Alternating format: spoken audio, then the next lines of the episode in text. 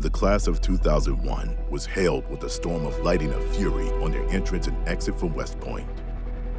Graduating 101 days before the tragedy of 9 11, the class of 2001 served as junior military officers during the initial phases of the War on Terror at increasing positions of influence over the next 20 years.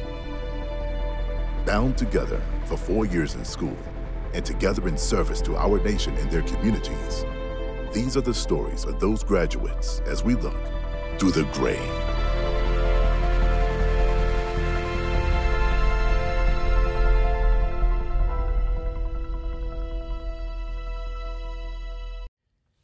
On this episode of Through the Gray, we'll be speaking with Brian Szydlik.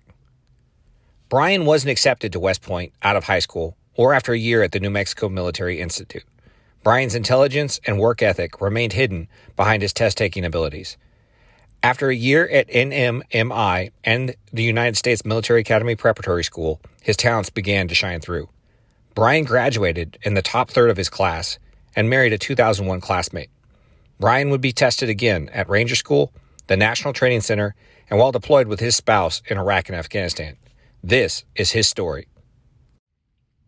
Through the Gray has a new sponsor, Whiskey Rustic Woodworking. Whiskey Rustic Woodworking is a veteran and first responder owned company that specializes in handmade, one of a kind American flags. I served with Andy, spending many long days and nights together in the dust and the heat during two tours in Iraq.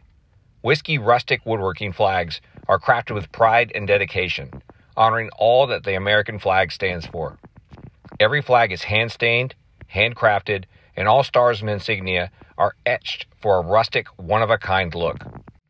Whether you're looking for a graduation or retirement gift for your favorite military or first responder, or something meaningful for family or friends, Whiskey Rustic Woodworking is your answer.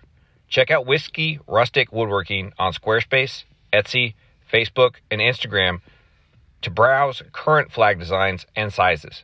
Mention this ad for 10% off your order, and shipping is always free. Make a rustic American flag part of your gift giving this year. Welcome to Through the Gray. We're speaking with Brian Szydlik today. How you doing today, Brian? Doing well, thanks. So, Brian, first question: Why West Point? Oh man, well, well, first, thanks for thanks for doing this. Um, I've never told my story like this before, and so interested to see how it, it turns out. But yeah, um, uh, why West Point is because um, I didn't get in initially. I was told no, and um, I think that kind of lit a fire under me uh, in my back in my.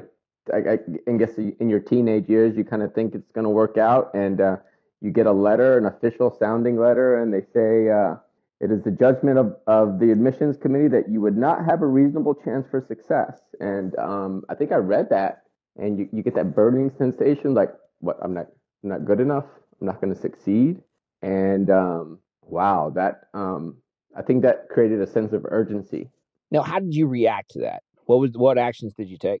Um, well, first of all, I crumbled it up and I think I threw it. um, and I'm not a really emotional person, but uh, that's what I did. And then you kind of sit and process it, and then it's all automatically the the gears start turning. And um, I think I think I just said like, okay, well, what's next? Um, let's let's work the problem. Uh, I contacted my uh, my liaison officer. I think during the process, everybody has like an advocate, a mentor, or at least you should anyway. Um, somebody that helps coach you through the process. And I called him. And what do I do? Um, okay, well, there are options, and we kind of explored some options. And one of the first things he said, "Well, have you have you thought about New Mexico Military Institute?" And I said, "That's in Mexico. What? Why would I want to go to Mexico?" So he goes, "No." He said, "The New Mexico Military Institute." And I said, "Where's that?"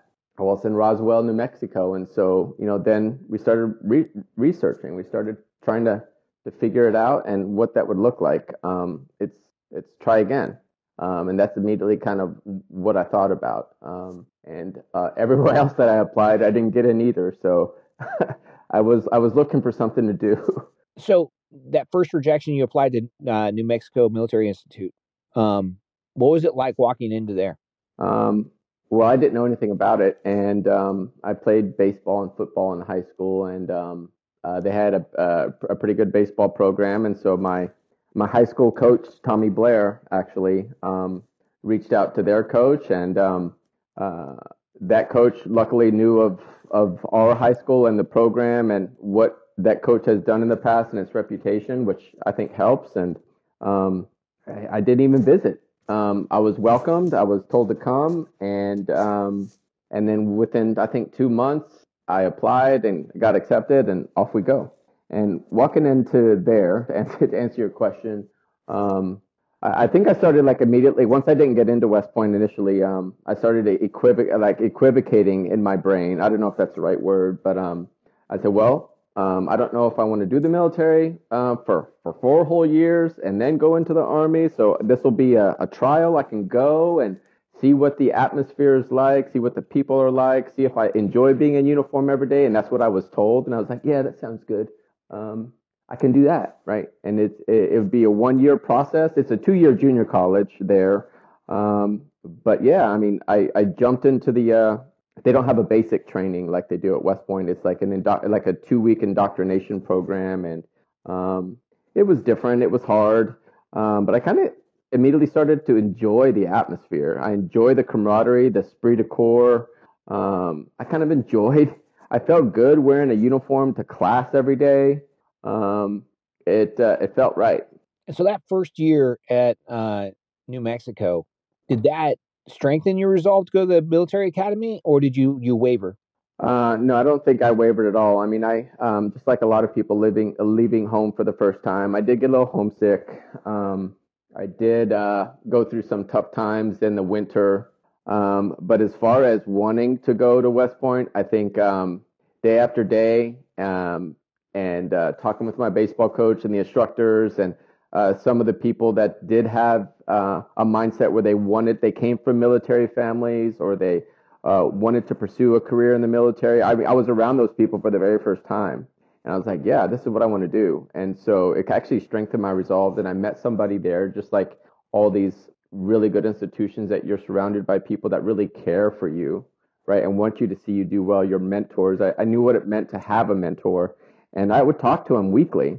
I would check in with him weekly, and um, every Friday after my last class, I would I would go in and, and tell him how it went, and he he never he was always happy to see me, and it's just so cool to walk into a place um, and people are ge- like genuinely and authentically wanting to see you succeed and see how you're doing, and so that's the first time I really experienced that um, uh, on that level. So uh, yeah, it just strengthened my resolve. And so you're you're coming in on your the end of your first year uh, at New Mexico. Talk me through the reapplication. Um, so starting the uh, reapplication process, the big issue that I had was my SAT score. I don't just I don't take tests well, um, and uh, I, I'm uh, always surprised on um, how so many colleges can rely on that solely. But I understand it. I mean, it puts everybody in the same ballpark. It's a good comparison, but um, uh, going through the reapplication process, I knew my strength wasn't the SAT. It was just just, just grunting it out and and really like studying and, and hard work and grit and that's what my strength was and um, but I knew that I had to get my score up. So that year, I think I took the SAT three times um, and didn't really do a whole lot better. It went up a little bit, but um, yeah, I, I, I was still uh, not near the class average, what I ended up knowing it was after the fact, but I wasn't anywhere near the class average. And so, um, but I had an advocate. Um, and um, going through that that admissions process, um, I kind of thought I would get in. I thought the admissions committee would be like, "Hey, hey, it's one extra year. He decided to go and invest himself and get better." But yeah, um, in March in spring, I have it right here, March fifth, nineteen ninety six. I got another another uh, denial letter how did that how did that resonate? I mean, you just committed a year of your life, um, and it's your second rejection. You were having success at New Mexico um, academically, yeah. You had a sponsor that believed in you. How did you take that? Um, actually, I guess from what I can remember, um, better than the first time. Um, uh, the first thing my advocate said, Lieutenant Colonel Burl McGee, um, "Hey Brian, I got I got some feedback you're not going to get in, but you're going to, you got accepted to the prep school. It was immediately uh, a positive. And I said, well, what's the prep school? Because I didn't even know about the prep school. Um, so, well, the prep school pretty much, if you go and you are successful, you'll get in. where's the prep school? In Fort Monmouth, New Jersey. And so immediately, I, mean, I don't think there even was a hesitation I said, okay, well, let's figure that out. Um, so yeah, so I guess that's what my reaction was. So that transition from New Mexico to the prep school, you know, from one military format to another military format, how'd that go? Um, I think it went pretty well. I wasn't too excited about having to go through another two-week indoctrination program. If you remember at the uh, at the prep school, you don't go through a full-blown basic training. But um, now being uh, surrounded by people, a, a, tremendous tremendous amount of people that came from the regular army, um, some athletes that didn't get in initially, and then there were people like me um, that weren't in the regular army, that weren't recruited D1 athletes um, that get to go and uh, maybe they had an issue with uh, test scores or grades or something, but they could potentially be a good candidate. So I was in that boat. Um, so yeah, why not? Let's uh, let's go figure it out and meet another group of people, a small group of people, right? I think that we started with about 200 or so, and so um, uh, I, again, I enjoy I enjoyed the enjoying the environment, and um, uh, away we go for year number two of of uh, preparatory. Now, how did that differ um, from what you experienced at New Mexico versus what you experienced at the prep school?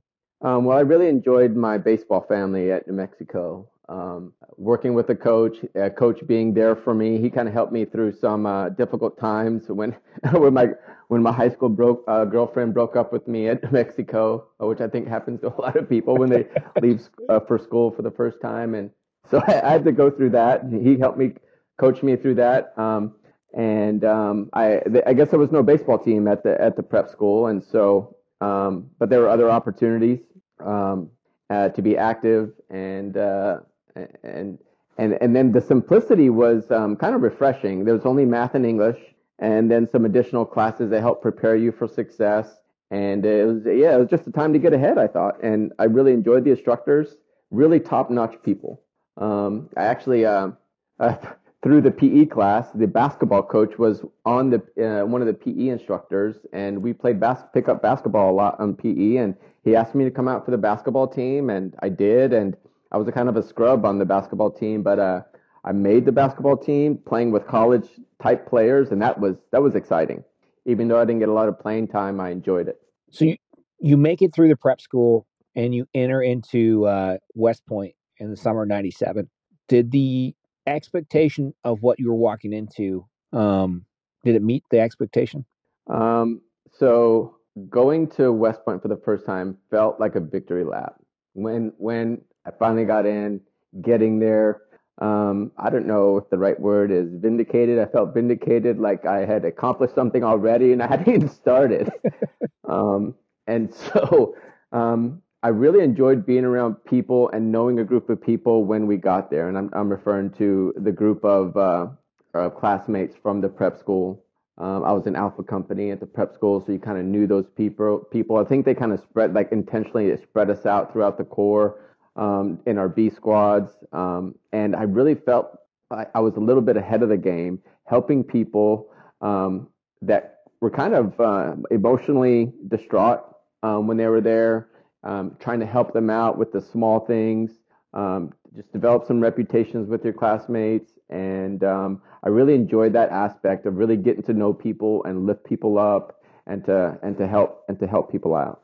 After all the academic preparation and the physical preparation, when you got to West Point, what were the hardest things for you? Um, I think the uh, the class load was a lot different than it was at the prep school, um, and uh, uh, yeah, I'll never forget. Um, I think we all had. I, I didn't even know the purpose, or I can't even remember a lot of the details. But um, we took this class, this math class called uh, DDS, Discrete Dynamical Systems, and one of the first quizzes we had, um, I didn't even know we were having it. It's like a pop quiz. There's pop quizzes all the time. I guess I, I'm, I do not understand why West Point likes pop quizzes, but um, so you got to prepare, right? And even though you may not know, you have to prepare. But you prepare. I didn't, and oh man, I didn't. I think I got my name right on that quiz, and that's about it. Um, and when we got it back the next day, because they grade everything really quickly, um, he, Lieutenant Colonel Jardine, I remember now, I can still remember, he popped it on my desk and he goes, "Ooh, ouch!" It got like a ten, like a ten per, ten percent or something like that. And so yeah, so I started off that class with a, like a failing grade, and I'm like, "Oh boy, here we go." Um, but just just like anything else, I mean, it's the, okay. Well, what's next? All right, I got to be prepared. I got to I got to figure it out. I got to reassess. I got to know. Even if I don't have to prepare, I got to I got to make time for it. And so you you begin to self adjust to the uh, different environment. Now, is is that that process of self adjusting and um, being humbled, and then adjusting and being humbled again? When did you feel like you were you were starting to be on the front of that bow wave to start having success?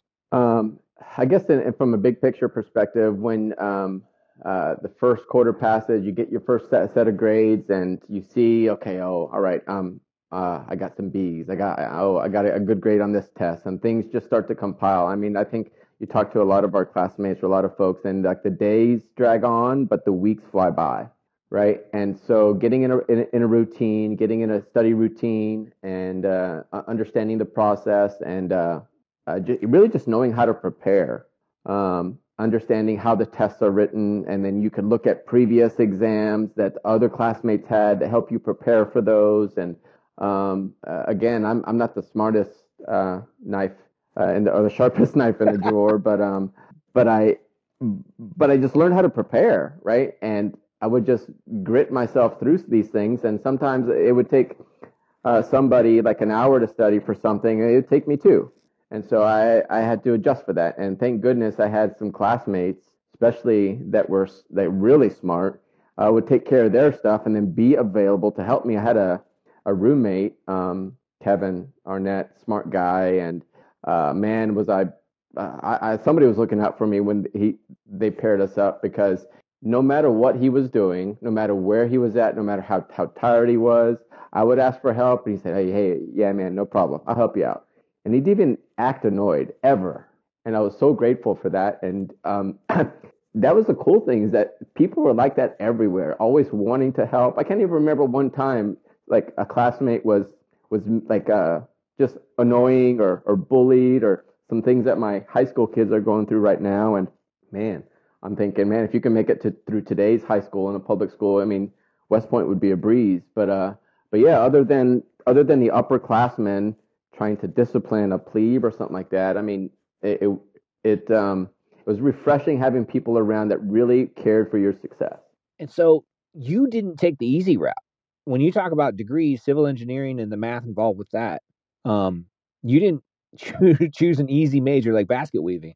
Um, and so, so I knew I was gonna. So coming, if I if I went to, if I got into West Point right out of high school, I would I would probably have been way behind. Um, I'm just trying to be honest with myself. Um, and so those two extra years, I guess, really gave me the confidence to to to know that I could do a, a, diff, a more difficult major. But I mean, I tried to figure it out. Um, I initially signed up for another major, mechanical engineering, and then I switched because I talked to some mentors in, in the civil department of like, well, this is what it's going to be like. This is what you can do after you graduate. And I had those mentors that really convinced me, like to go civil and, and you know and I, I, like civil engineering because almost everything equals zero in mechanical engineering. I mean things did not equal zero and it was discrete and dynamical and i said oh that's hard. So i did get a little intimidated by that but um, i enjoyed soils i enjoyed uh, structures and uh, designing those type of things that just really interest me. And so so so yeah i mean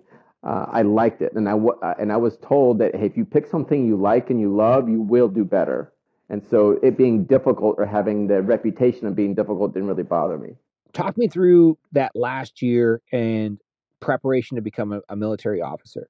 Um, so uh, when I did get to West Point, I did walk on to, to the baseball team, um, and I enjoyed that atmosphere. Um, I got to play on the JV, and then my senior year, since I started at New Mexico, I mean the NCAA rules, you have five years to play four. Um, uh, I did. I, I, I wasn't eligible to even try to be on the varsity team that that year, but um, but I did. I coached. I coached the. Uh, I coached the JV um, with another classmate, um, Seth Bodner, because he he had uh, he was a real good athlete, great student, good friend, and he broke his hand and uh, he couldn't play. So we we coached the JV together, and we had we had a ball, and um, got to then. I, I guess that last year at West Point, I really got in this mindset like, wow, I want to I want to help some of the underclassmen and inspire them like I was inspired by other upperclassmen. So it was our turn now to help serve others. And that's, I guess, the first year that I really began to like internalize and even what it felt like to serve something other than yourself, to be more concerned for others um, than yourself. I really, I guess, really begin to not, okay, so you know it, you read about it, and this is how you're successful, but I really begin to feel it, I think. And um, uh, that last year, I, uh, uh, I met a girl, um, a classmate, and um, yeah, no, no doubt about it. I, I fell, fell in love head over heels and um, really had a partner that last year too. And we started planning what our life would be like after uh, after graduation and at um, in, in, the army and after West Point. And so, um, yeah, it was kind of interesting. I mean, you really begin to figure out what your life's going to be like and not being a student anymore. So, talk me through branch selection and then graduation.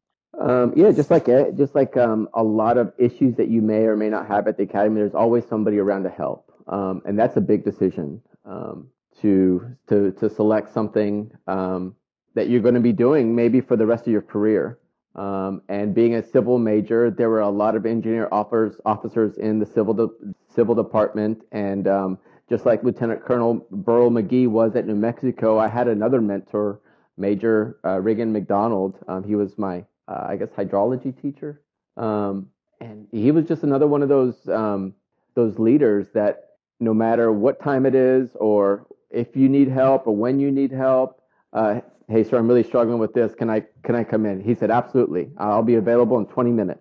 And you go and he's like um, the first thing he wants to talk about is how you're doing instead of okay well let's just figure out what you have a problem with right? He would he again he was like be, he'd be one of these leaders that'd be genuinely happy to see me and he would just organically weave in like hey what what do you plan on branching? It's like i don't know. I started thinking aviation initially um, and i started going through the process and that's what i was set on for several months um, until he really convinced me what it would actually be like to be in an engineer unit.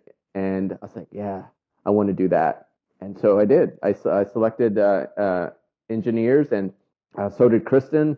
And then uh, we went through branch selection, and Hawaii wasn't an option. And so we ended up uh, uh, getting assigned to Fort Stewart, Georgia, with the third the third Infantry Division. Um, yeah, and away we go so you graduate, you go to the engineer officer basic course, uh, and then you post to Fort Stewart and third ID after 9-11. What was that like walking into um, really the the heavy arm of the 18th Airborne Corps? Um, yeah, and I, th- I think uh, before we can even start about that, we have to talk about 9/11 and how that changed everything.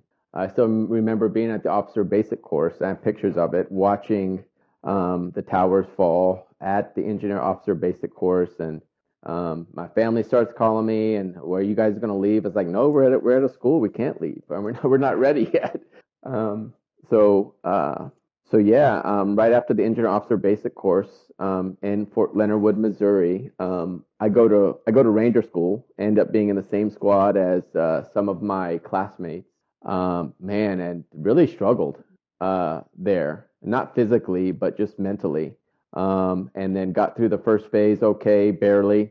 Um, and then in, the second, about halfway through the second phase in the mountains, um, I uh, I hurt my knee and had to then go join my unit because my I, I, I just couldn't walk. And so um, go uh, so I joined. Kristen was by herself, kind of struggling, being away from home, not having me around at Fort Stewart because she goes straight there after the officer basic course, and um, which is in Georgia. So luckily, I can just drive all the way across the state of Georgia, and then um, yeah, and then uh, it, it, I kind of struggled at first because always being, uh, I guess, physically able to lead and physically able to do things. I got there, and and it was like about two weeks before I could even run, um, two and a half weeks. Um, but uh, I got better, and then yeah, I mean, it's 9/11. Uh, we are at Fort Stewart for a couple weeks, and then our unit gets deployed to the National Training Center in California. Um, and uh, meeting meeting your platoon sergeant, starting to starting to lead and do all these things you talk about at West Point. We're doing it right, and so again, having a, having a good first sergeant that was very competent, um, understanding how to communicate and work with a green second lieutenant was very helpful. And um, uh, yeah, we go we go to NTC and then we're barely at home. Right, Kristen and I barely see each other um, because we're on separate brigades. We're in se- separate separate training cycles. So man, for the first five years of our marriage, we we didn't see each other very much. Just to roll back, why do you think you stumbled at Ranger School?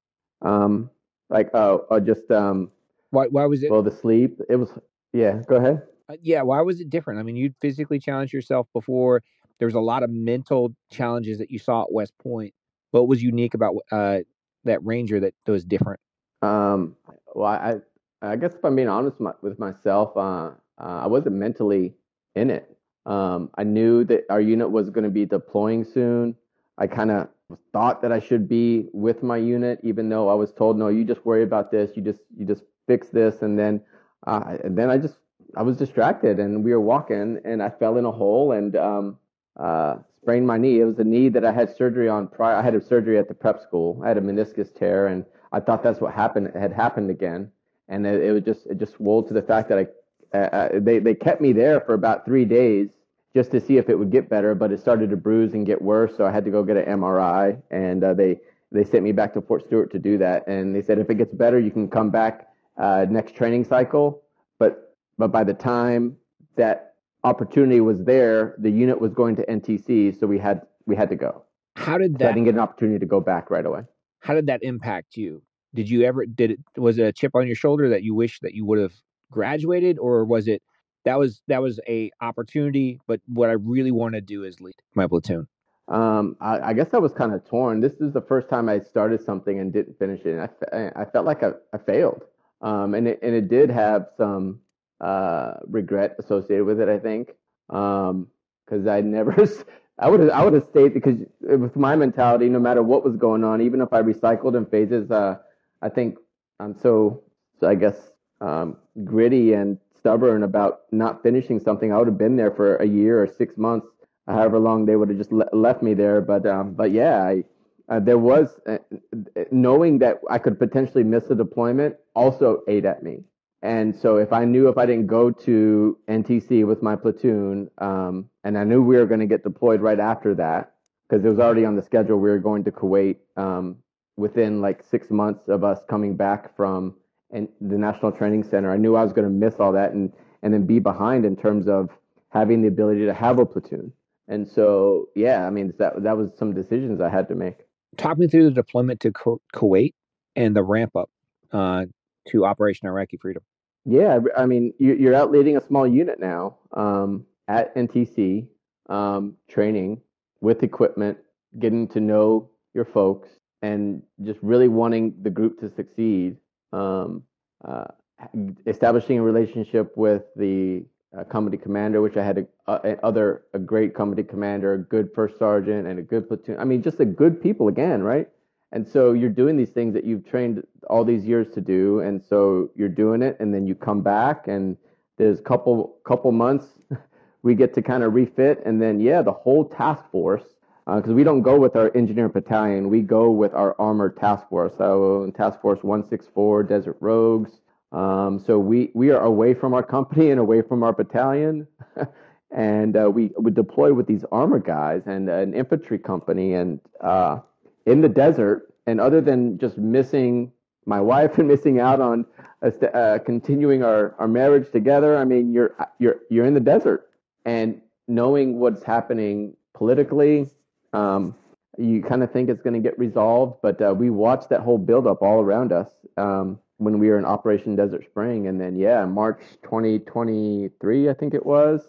Um, I wake up one morning, we're on the border of Kuwait in our tactical assembly areas, and um, yeah, I'll never forget it. The image of uh, seeing what looked like telephone poles flying 100 feet above our heads, going north. Um, and then you it's kind of it's kind of eerie but you hear these roars and people cheering and because they knew that the invasion had started. Um, and it wasn't going to be a 20 to 30 year i mean excuse me a 20 to 30 day air campaign. We were supposed to go right when the air bombardment started. Um, and uh, yeah so both excitement and fear i guess is the best way to put it. That ground invasion that ground movement what was that like for you? Um, hard. Um, not a lot of sleep. Um, we take turns, and I guess looking back on it now, it's um, the longest and fastest mechanized um, attack uh, in the history of warfare. We got up to Baghdad within uh, a week and a half, I think it was. I don't know the exact time, um, but there were skirmishes all the way up. Um, I'll never forget this one time we were south of Baghdad and we were supposed to go clear some mines, and we did, but the, it was a sandstorm. It, it was orange. I don't know if you've seen pictures or, or, or, done that, but I mean, it felt like we were on another planet. Um, and uh, but yeah, from a day to day perspective, I mean, you felt confident because you're in these armored vehicles and you just stayed busy all the time. And so mentally, it was um, it, it was like being in a in, like I'm going to compare it, and I know this is a, a, great comparison, but from a mental perspective and from a bodily function perspective, it's like in, you're in a in a game this entire time, and you're not scared, you're not um, worried uh, because you're always doing something, um, and, uh, and, and you're doing what you're trained with the people that you trained with. So moving and, forward. Just to peel that back a little bit, I, I think it's hard for some people to understand they're not necessarily in the military you've been training up to this point almost eight years since 1996 um, at the prep school and even before that at new mexico to be prepared to lead and go to war. And like you said you've been practicing practicing practicing and you're now in the game. When did you feel your first tang of, of fear? When it went from excitement to man i don't want to screw this up. Um, i think um, when you're when you're stationary, you, when you have time to think, it gets worrisome and anxiety starts to set in. But when you're always on the move, it was it was it was fine. Um, as now that I'm thinking back on it, um, and I haven't really explored it like this ever before. So this is so I'm kind of exploring new territory in my brain a little bit in and looking back at this. But um, um, but when I prepared myself mentally and I knew there was that combat combat would potentially be inevitable because our company commander would just prepare us every single day. We are going we are going and you guys better get prepared and so we did and so I mentally I started like preparing my family and I and and I was actually told that it might it might be a good mental exercise to kind of write a letter, right? And to write your like how you feel and okay. I actually wrote a letter and I still haven't I haven't read it yet um, again, but I wrote this letter like I was um, like I might not come back. And so, excuse me, when I write this letter, yeah, just it was kind of freeing because I was now able to focus on others again when I just kind of resolved myself to the fact that I may not come back. And then, so, so the decision's made. And if I don't come back, I'm fine because I, I wrote it down. it's, I put it in an envelope. I sent it to somebody I trust and I, I said, just don't open this, please, until I get back. Um, but I did. I sent it and I wrote it like I wasn't coming back and gave and uh, said something to Kristen, said something to my family, and gave, gave some uh, instructions to people of what, I wanted my funeral to be like. And but but the but the action of actually doing that gave me the ability to now focus um, and not be filled with anxiety all the time. Um, but um, but yeah, once we were physically moving and on the move, it it, it felt just like uh, another game, another training exercise. Baghdad is taken, and Third ID kind of transitions from the ground war to more of a peacekeeping uh, stability operation. Yeah. What was that like for you to to go from that very kinetic uh, initial beginning um, to a little bit more static and a little bit slower pace? Yeah, it was. Um, uh, we didn't know it was going to happen that fast. Um, but there was an opportunity, and we were in a situation where our uh, small unit commander at the brigade level decided that uh, the that the momentum was right, and so we he felt that if we got to Baghdad into the center square where you see the cross sabers in the pictures all the time, if we got there and we stayed the night, it would be over. And the night that night before, we uh, I, I I physically did an operation that every engineer officer and every engineer platoon would want to do. We did a covert breach forward of the FLOT, forward of the forward line of troops. Um, and oh my gosh, it was it was actually successful. We went forward with, uh, with just one platoon and some scouts. Scouts are um, uh, some infantry and armored officers in Humvees and, uh, and, and soldiers in Humvees that like just look out um, to get try to give us first warning, to get in position to give us first warning and overwatch us. And then we had a uh, uh, we had an in, uh, infantry platoon there for us for support, and we actually went out on the road and and our platoon, our soldiers, and physically removed these mines by hand. 450 of them, and we made a lane in the uh, in in the highway so that the whole division could then that morning drive into Baghdad, and then yeah, and then that happened that morning. Um, we got it marked with cones, slightly different than they say in the uh, in in the in the SOP, the in the manual, because we had to. We had to improvise a little bit, and um, yeah, they were there, and then we went into Baghdad. We stayed the night. It was a little bit messy, but it was over, so to speak. But that's when, so to answer your question, that transition, that's when the hard part began, I believe. Uh, transitioning to a stabilization and a peacekeeping mission, we were not prepared, in my opinion. And that was when it really got hard.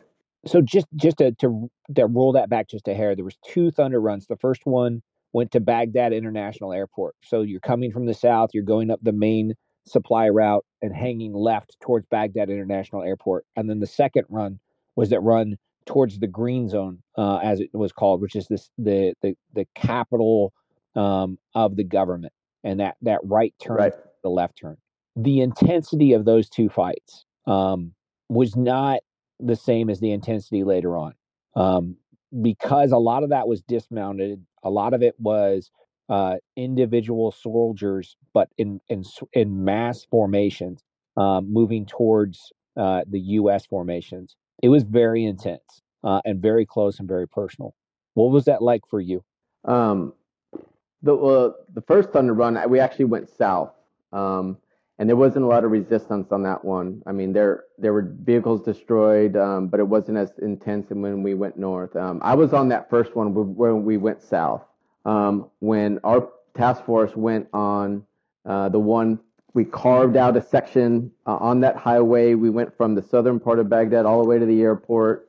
Um, yeah, we we were we were gar- uh, my platoon was ordered to guard the TOC down uh, in, in, the objective. So I, I, and our kind of our soldiers were kind of mad. We didn't get to go on that first one, um, but we felt vindicated uh, when we got to go on that mission that night, that covert breach that night, and then um, when the unit went into when the division went into Baghdad, we had to then still guard our lane, our our that we made, um, and uh, we stayed behind without a lot of protection, honestly, and that was kind of worrisome because you'd rather be with the the main effort because it's safer uh, in and around all of the the armored vehicles. I mean, it, it, there's nothing feeling better than having Bradleys and tanks around you instead of being in these flimsy M113s. And so we were by ourselves at that point of breach and we had to destroy it. We had to like gather up all the mines, put them in, in, in piles and we had to destroy them.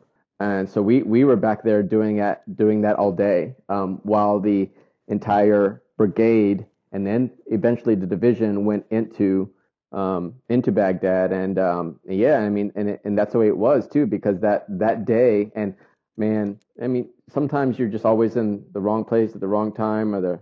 But uh, our TOC, our tactical operations center, um, where the not the brigade commander was, but what the XO was, it it uh, got hit with a missile. Um, the rear is kind of the most vulnerable, and it proved that. And I had just left there. I was like, holy smokes! And um, West Point graduate, um, really good friend of mine in the S3 shop. It, he did. He had. To, he got significantly injured. And so, I mean, all that's happening now. Um, and yeah, it's a little bit difficult to process. What was the remainder of your deployment? Uh, third ID gets extended um, for almost 12 months and then redeploys.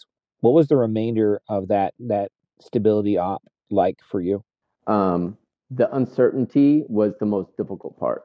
Um, like I had alluded to earlier, when you're on the move and you're moving and things are happening, um, uh, and you're having a lot of interaction with others and there's a constant vigilance, I mean, it was better than the uncertainty. Um, we were t- we were we were in Baghdad for a long time. Then we were told to go to Fallujah um, because there's other people that took our place in Baghdad, and so we went out to Fallujah and started handing out frozen chickens. We were wanting to win the uh, hearts and minds of the people, and you, I, it's kind of weird, but I really like want like felt like okay, we can win the hearts and minds. Uh, I just tell people we're there to help and do all these things. It it would get better, but we would go on these small missions, co- uh, co- collecting ammo, destroying ammo, and um, passing out frozen chickens. I mean, a lot of the nastiness hadn't happened in ba- in Fallujah yet. Um, that ha- would happen later on, um, several years later. Um, but um, but that was our, uh, Fallujah's initial experience to uh, American soldiers was when we were there.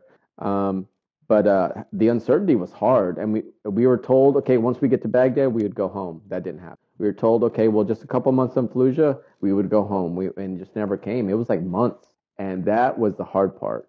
That's when we started having issues with our uh, with our soldiers, and the uh, just the morale would go down a little bit because it was there was no end. There was no we we never knew what the end was at that point. What was it like being deployed simultaneous to Kristen, but she was in a different location in a different brigade? Oh my gosh, um, it's a good question. It was hard. Um, she was a different brigade there at the same time.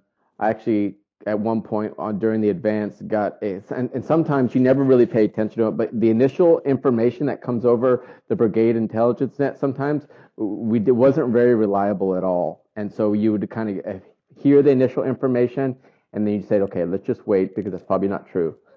Um, but we were told one time that first brigade um, was hit with a chemical attack. That was the initial report and i'm like oh boy. Here we go. Um, it sucked. Um, having that uncertainty. But I kind of knew, well, that's probably wrong because everything else has been wrong. and luckily it was, luckily it was wrong. Um, but I also later knew that, um, you know, her her movement up was difficult. She rolled over in her Humvee. They, there's another vehicle that had to come and uh, and and and tip them back over. oh my gosh! And so she was in a hardtop Humvee driving, um, I felt safe being in a 113, but she was in a light skinned vehicle, so to speak. But man, if, if that was a, didn't have a hard top on it, that she would have been, probably would have been crushed. And so, man, we were we fortunate to have good equipment. Um, but, uh, but yeah, not having, again, the uncertainty, um, the uncertainty was the worst. It, it's that one thing at, at West Point and in your early officer career is, is, is this idea of risk and mitigating risk. And possibly having some limited control over your environment. And it was like trying to control sand slipping through your fingers. No matter how hard you, you planned, no matter how hard you rehearsed and you trained, um, that uncertainty and that lack of control was very, very frustrating. Yes. Um, no, I, I agree with you. Um, it is. Um, and but but now that you, say that, I'm thinking like back to our some of our training, we would always talk about the uncontrollables and mitigating and contingency plans, right? Because once you have a plan, we kind of knew, okay, we have a base plan, and and nothing ever went to the initial plan. There was all we we would we operated on fragmentary orders almost the entire time. But having a base plan, that was your starting point, and having contingency plans became the controllable. Um, that we would know how to react and problem solve. And that's the way we were trained, the way we were trained, because you always had to improvise. Um, I mean, who could train for um, a small unit getting just through a major combat movement and then being told to um, corral animals in the zoo, and then you're responsible for guarding the zoo from looters and securing the zoo oh, by the way, there's a veterinarian that comes up that wants to help the animals. Um, there's somebody, there's some civilians coming and patrolling, and um, this guy's from South Africa, Anthony Lawrence, and he wants to come and uh, and help the animals. And so my job for a couple weeks was to um, be his escort to get the animals cared for in in the zoo, re- help rebuild some of the cages that were destroyed, get lions back into their cages, I mean, this was all documented in a book too, um, which was which was after the fact. I mean, we didn't know it at the time, but uh, he wrote a book about his experience that that South African veteran um, uh, wildlife uh, entrepreneur. I mean, he just loved animals, and he decided to come and do that. So my job. So you don't train for that. Coming back from that first deployment, um, where was your head at, and what what, what was going to happen next? Oh man, I, I it was a little bit of relief, honestly. I felt so good coming back. Kristen's brigade came back before ours, uh, um, uh, just the way the, the numbers fell, I guess. Um, and she she kind of struggled being home without me for a couple months. Um, and then getting back was uh, just uh, full of mixed emotions, right? Um, and uh, having the homecoming parade, so to speak, and being appreciated felt good. So for for myself, we got back from OIF one, and our unit knew uh, almost immediately that we'd be going back in nine months. Third ID, when did when did they find out that they would be heading back? Um, I think after I took about a week of leave when we got back, um, right when we right when we got back into the office or back to the uh, back to the unit, so to speak, and uh, and then man, uh, we didn't know it at the time when we got back, but it was it, there wasn't ours was called OIF, but then when we got back, okay, that's OIF one. Then there's going to be a two and a three, and that's when this um, uh, this acknowledgement of uh, a protracted and prolonged campaign started to really set hold, and then like, holy smokes, we're going to be on this rotation where we're going to go back, and then it's going to be every 18 months that you're going back. I mean, that was hard to understand and uh, and to figure out and and process for me. So talk me through um, the career course, and then talk me through mm-hmm. uh, what happened after that. Yeah, and so um, we get back, and while the unit is training to go back again, there was kind of mixed emotions. Like, okay, well, we're going to school now while the unit's going back, and I got, I didn't really feel good about that.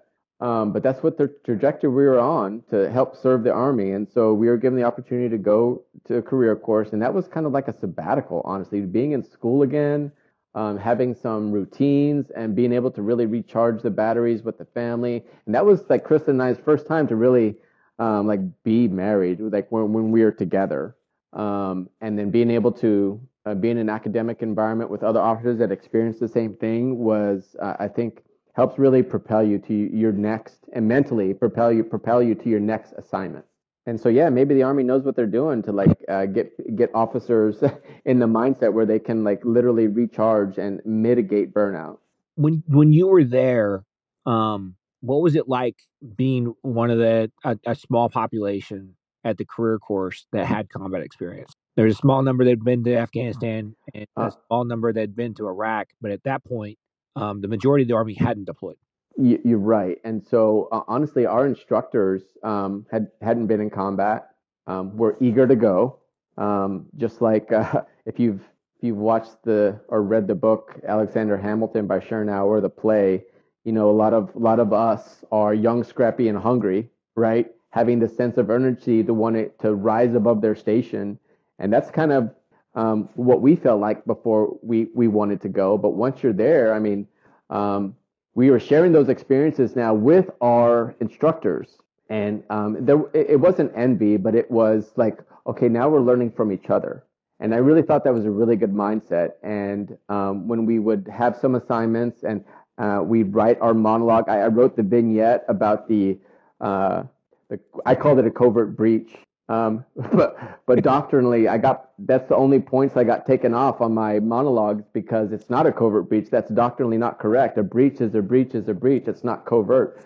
but I decided to take have the points taken off, and I still called the title covert breach. Um, I accepted the fact that I was going to get deducted points for it. But um, but yeah, sharing that experience with him uh, and talking about it, he was generally curious, like how it went, how the doctrines uh, laid out, what can we do differently, and uh, and then continuing to learn from what had happened, right? And uh, really had a really good relationship with our instructors. I think the the one thing that I, I, I appreciated the most, and like you talked about, is is those slower points. The Army's really good about lessons learned and trying to adapt and to change um, based off of what we just experienced. And so you're not ruminating on mistakes. You're saying, let's let's decrease the risk. Let's increase our opportunities. And so even if you're static, your mind isn't. Um, yeah, and I, and I, I, guess that becomes ingrained in you, right? I, I have no problem with saying I was wrong or I made a mistake or um, the the humbleness that you learn and uh, the fact that you don't need to be right all the time and rely on others and be curious. I mean, that's that's kind of like where I learned the mentality. I think that's a healthy approach. So, talk me through um, leaving Fort Leonard Wood um, and and what you did next. Um, again, super fortunate. Um, my company commander in at Fort Stewart was our branch career officer, and um, Kristen and I got an assignment um, to go to Portland, Oregon, um, to work for the Corps of Engineers. So again, out of the uh, the mechanized unit, mixed feelings about that, but now being able to um, really have a, a, an ability to uh, uh, be in a city environment outside of a, a unit. Uh, again, I mean, uh, we're equivocating in our brain. Oh, this is going to be a good opportunity. We'll we'll be in an organization with with civilians. We'll get to get some real world experience, um, and maybe that can use that for our time after the army. And uh, man, that was a great assignment. Great part of the country. I'd never been there, and yeah, and that's where our um, well, the deal was so once we got uh, to that assignment, the deal was we had to deploy to Afghanistan. So um, two, three months after we got to Portland, Oregon, we we went to Afghanistan. Um, but having that experience with the Corps of Engineers in the Northwest um, was awesome. We felt really fortunate. What was Afghanistan like?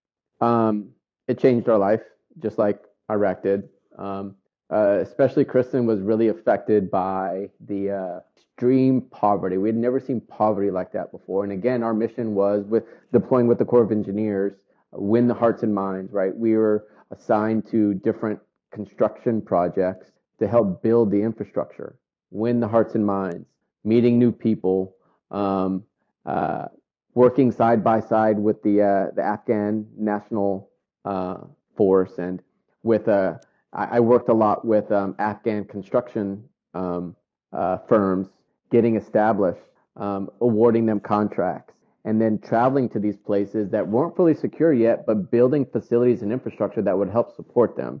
And we got invested in that mission. We met some people that were really happy that we were there, um, felt good about it, um, and we really felt like we were making a difference. What was that like? Um, being there temporarily, but seeing so invested in that country and the success of that country.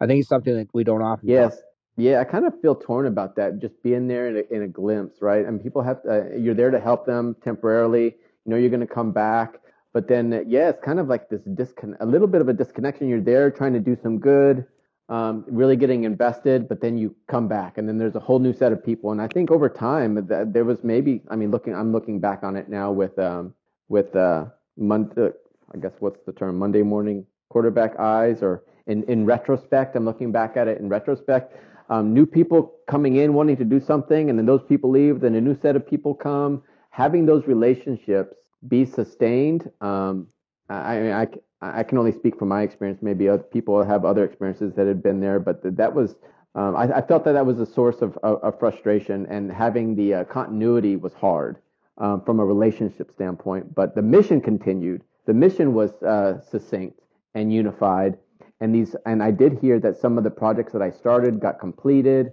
Um, and uh, but from a maintenance standpoint, building facilities that would be maintained and operated later on, I think there was some issues with that. But um, I wasn't there to see it.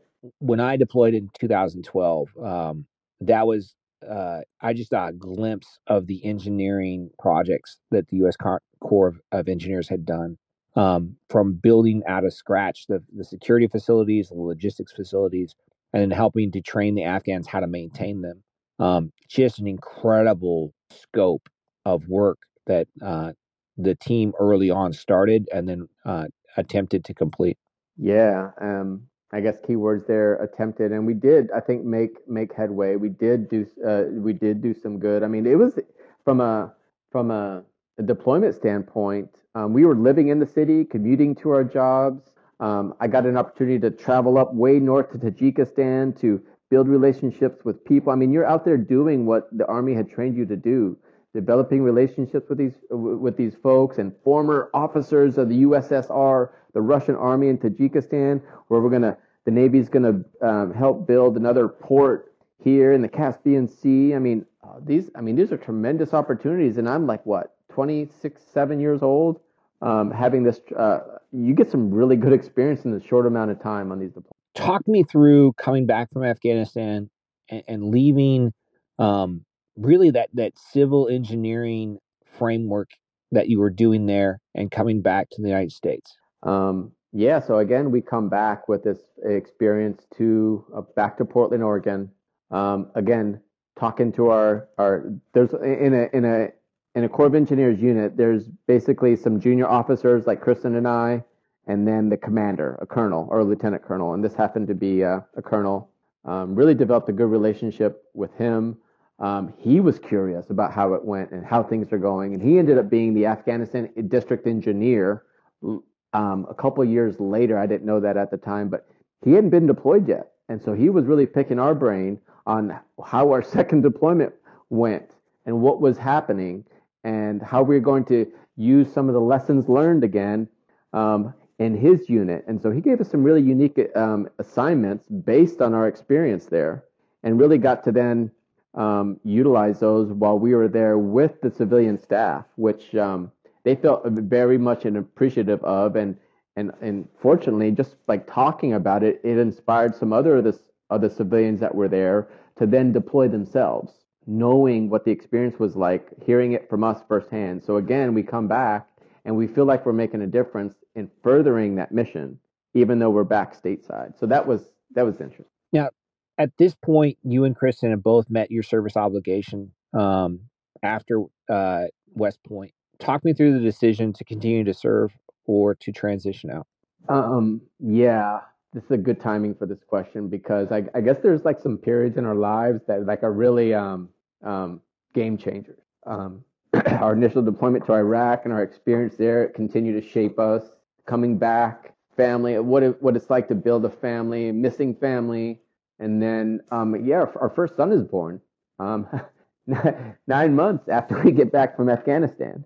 And holy smokes, was that a game changer, right? So you're holding this human in your hands that you're now responsible for. It was like it just like makes a chemical difference like in your body, you're like immediately like wrapped and know what love stands for, right? You understand, like, man, I would die for this kid. And um, having that connection with an with it, with your partner, with your wife, now responsible for a new kid, it just changes everything. And so, um, having an opportunity to have like a, a, job that you commute to, working with people, um, taking a son to daycare, starting a family, um, and then we knew on the horizon there was an, uh, uh, uh, we're at the end of our service obligation and, and like we know if when we PCS, um, holy smokes, we, okay, we're going to, we're, no matter where we go, we're going to deploy for 18 months because that's what was happening all over the army.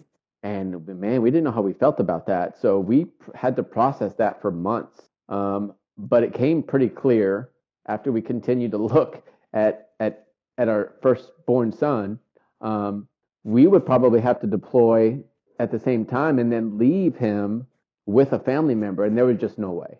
There was just no way she wanted to do that. There was no way I wanted to do that. So, I mean, it was a hard decision to ETS instead of PTS. But, um, uh, but yeah, we, we get out and it was hard. It really more emotional for me than for Kristen. But, um, on July 4th was my last, uh, last day in uniform. And then, yeah, we, we moved back to Philadelphia where Kristen's close to her family.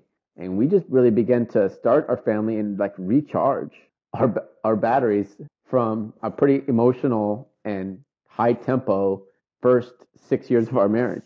Transitioning to the civilian world, um, there's there's two parts. One part is you have a, a taste of civilian engineering. Um, you have the degrees and the experience, um, but trying to apply to a job um, being a combat engineer originally in the army doesn't hold the same weight when you walk into a civilian engineering firm. What was that like uh, trying to move into engineering on the civilian side? Um, yeah, so that's a that's a good question. Thanks for that prompt. Uh, you know, coming out of the uh, uh, out of the army, I guess you have some skills, but we kind of felt like we were a jack of all. Tra- I kind of felt like I was a jack of all trades and master of none.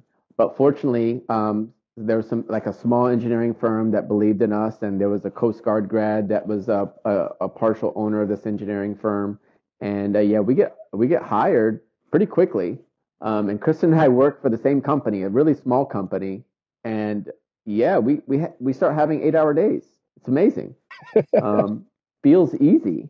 Um, and for three years, um, we have this life where we're walking our son to daycare and then we chose, I mean, we're all about logistics and efficiency, both Kristen and I. So we find this house that's across the street from the daycare and then across the street from where we work. And so for a year or two, we're, we're walking Aiden uh, across the street to daycare and then we'd walk to work. Oh man. I mean, uh, what a way to recharge your batteries. And then, and I, I and then I guess um, from a, a job perspective, um, you have these skills that are translatable from a problem solving perspective, and you know how to learn. But yeah, we had to learn what we did to be effective and to be useful.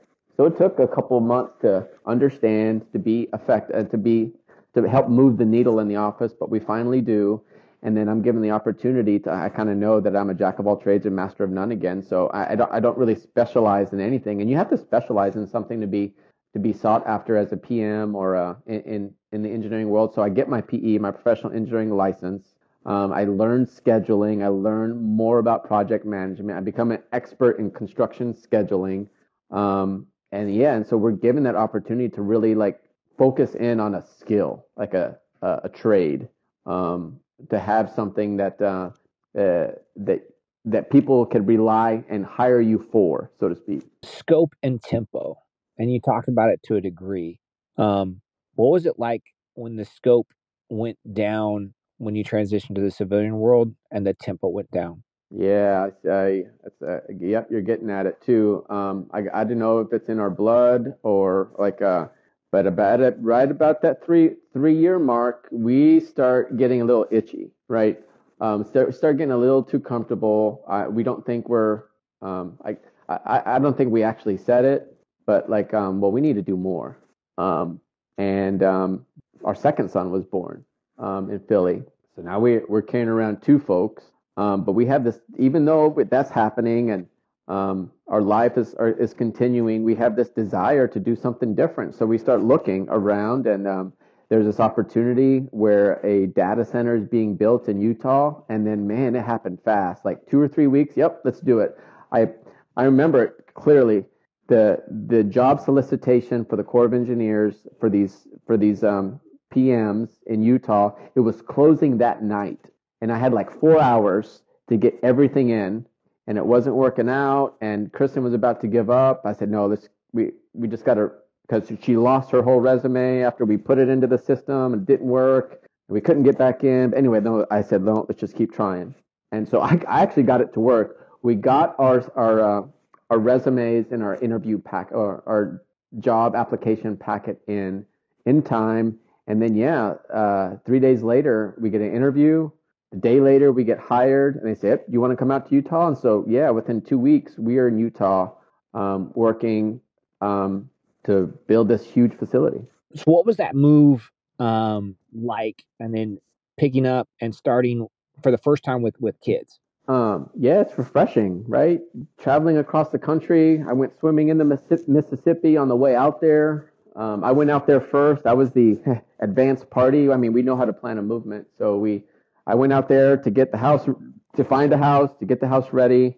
And then Kristen was going to come out with the two kids. And so, I mean, that worked. And we started our job and it was exciting. And that was a, I mean, that was probably the best thing we could have done at the time because it kind of rejuvenated the energy and we are back in government service being able to do what we feel like we've been trained to do i think i mean we didn't actually say it i mean that, that's the way i interpret it anyway um, and uh, just feeling good and contributing again to the mission um, and uh, we meet some amazing people, meet some, go to the most, oh my goodness. I mean, I've never been in the West and uh, seen like what the West has to offer. I mean, it just like leaked into our soul.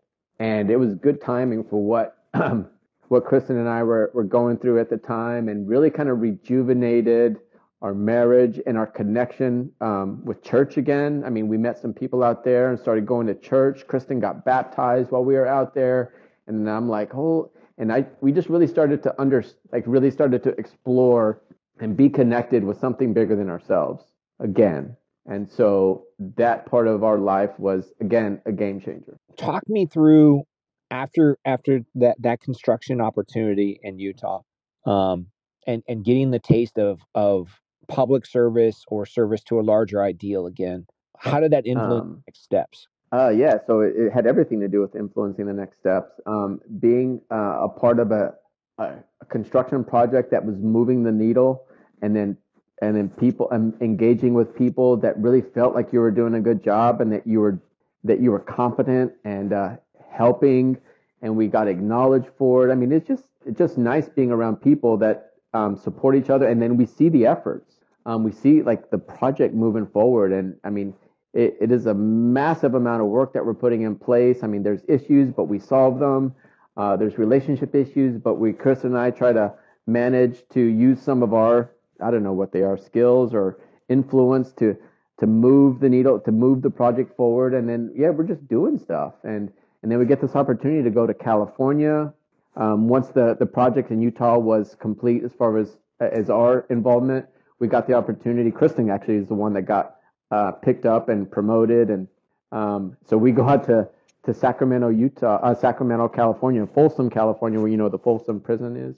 Yep. Um, and our offices are actually on prison grounds, and we're building a dam, um, just like in the FDR days, a big control structure with a mile-long spillway. I mean, this is heavy civil engineer dream type stuff to work on, and we're doing it, and uh, working with amazing people do uh, doing that. How did you transition from what you're doing with construction in California to what you're doing now? Um, yeah, so when we were out in Utah, we um, started working for a client uh, uh, that was involved in the nation's security, and uh, we felt good about that. Um, and they're amazing people, very competent, highly skilled, and um, we developed some good relationships uh, uh, with um, with that facet, and never experienced that facet of the uh, the nation's intelligence engine. Um, but building those facilities, um, it felt like we were we were making a difference. And um, our third son is born in California, and then um, Kristen feels eventually uh, that we need to move back to the East Coast, and um, that's where the, uh, the the headquarters is for this for this client. And so uh, we know we have some relationships again. Um, they felt like we did an okay job, I guess. And so they're instrumental in getting us back um, to have a job um, over on the East Coast. And Kristen's closer to her family. Um, uh, being out in California for such a long time, it was difficult for them to travel, and she just felt a little bit disconnected. And I, I, I agreed, and so that's a, like a, really important to us. And so we came back, and um, yeah, we we settled here. And man, you know how the life is in the army, where you're up and moving every three years um, or you get the itch to move every three years. But this is the longest we've been anywhere, and um, it and it did feel weird after three years, but it doesn't feel weird anymore. So at, at the end of this journey of getting accepted, uh, delayed, uh, accepted to West Point, um, experiencing combat in two different countries, um, and being able to build things that last. What are the key takeaways you've had? Build things that last. I think the uh, the biggest thing that continue to build, and there's no instruction manual for it, is just continuing to build relationships um, with folks, knowing how at the end of the day, after all the technical stuff is is calculated and and project's going to move forward, um, it's going to move forward with or without you, right? But what does last is the relationships that you build with folks and um, how that connection keeps us moving forward. And so, I mean, we met some amazing people along the way, keep in touch with our classmates, um, and, and, enjoy watching our kids move around and, and then being really connected to the community here. Now, this is the first time we've really been um, connected to a community, um, being able to invest our time. I mean, I don't know. Again, I'm, I'm making another Hamilton um, uh, reference or metaphor, but um, he, they, he in the play, he always talks about why do you write like you're running out of time. He's nonstop. I mean, that's the way my brain works, right? And so I, my outlet is serving the community. Um, I spend a lot of time at the local baseball fields, getting the fields in better shape. I enjoy doing that. I enjoy serving. Um, and um, even when I came back, I I uh, I got involved into into sports ministry for a while um, giving back from that perspective, helping helping coaches fulfill their be the best versions of themselves while I was still trying to figure out what mine is, um, and then really trying to um, now coach our three boys being the best version of themselves, which is hard, right? Because they keep growing and changing, and and there's no instruction manual for it, and and that's hard. um, and I learn something new every day when when we when we are going through that um, and it's and as you know it's not easy and as we wrap up um, again thank you very much for sharing your story today is there anything you'd like to say to the class yeah i mean I think um, I love our class. You know, every one of them. I think we have a, a deep connection on service, understanding anyway, and being able to um, connect with them on occasion, even though we we don't talk a lot. Um, having that shared experience um, has um, was I think I counted maybe four game changers in the last hour and a half, and that was one of them. And um, being in, a, in an environment with the roommates that I've had, like Kevin and Brad and John Gilmore, and even some that have passed, um, man, it's uh, it changes you, and it um, uh, makes you who you are today. And so I'm I'm who I am because of the example that you and and others have made. I mean, you're in an environment where people just like generally care for you, and then you just want to continue giving that to others. And so, so yeah, so it's thanks, and um, I love you. I love you too, man. Appreciate it. Till duty is done. Yeah, indeed.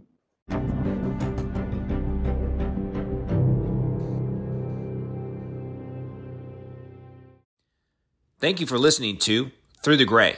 If you like this episode, please share with your friends and follow the podcast. We want these stories to be shared with as many people as possible.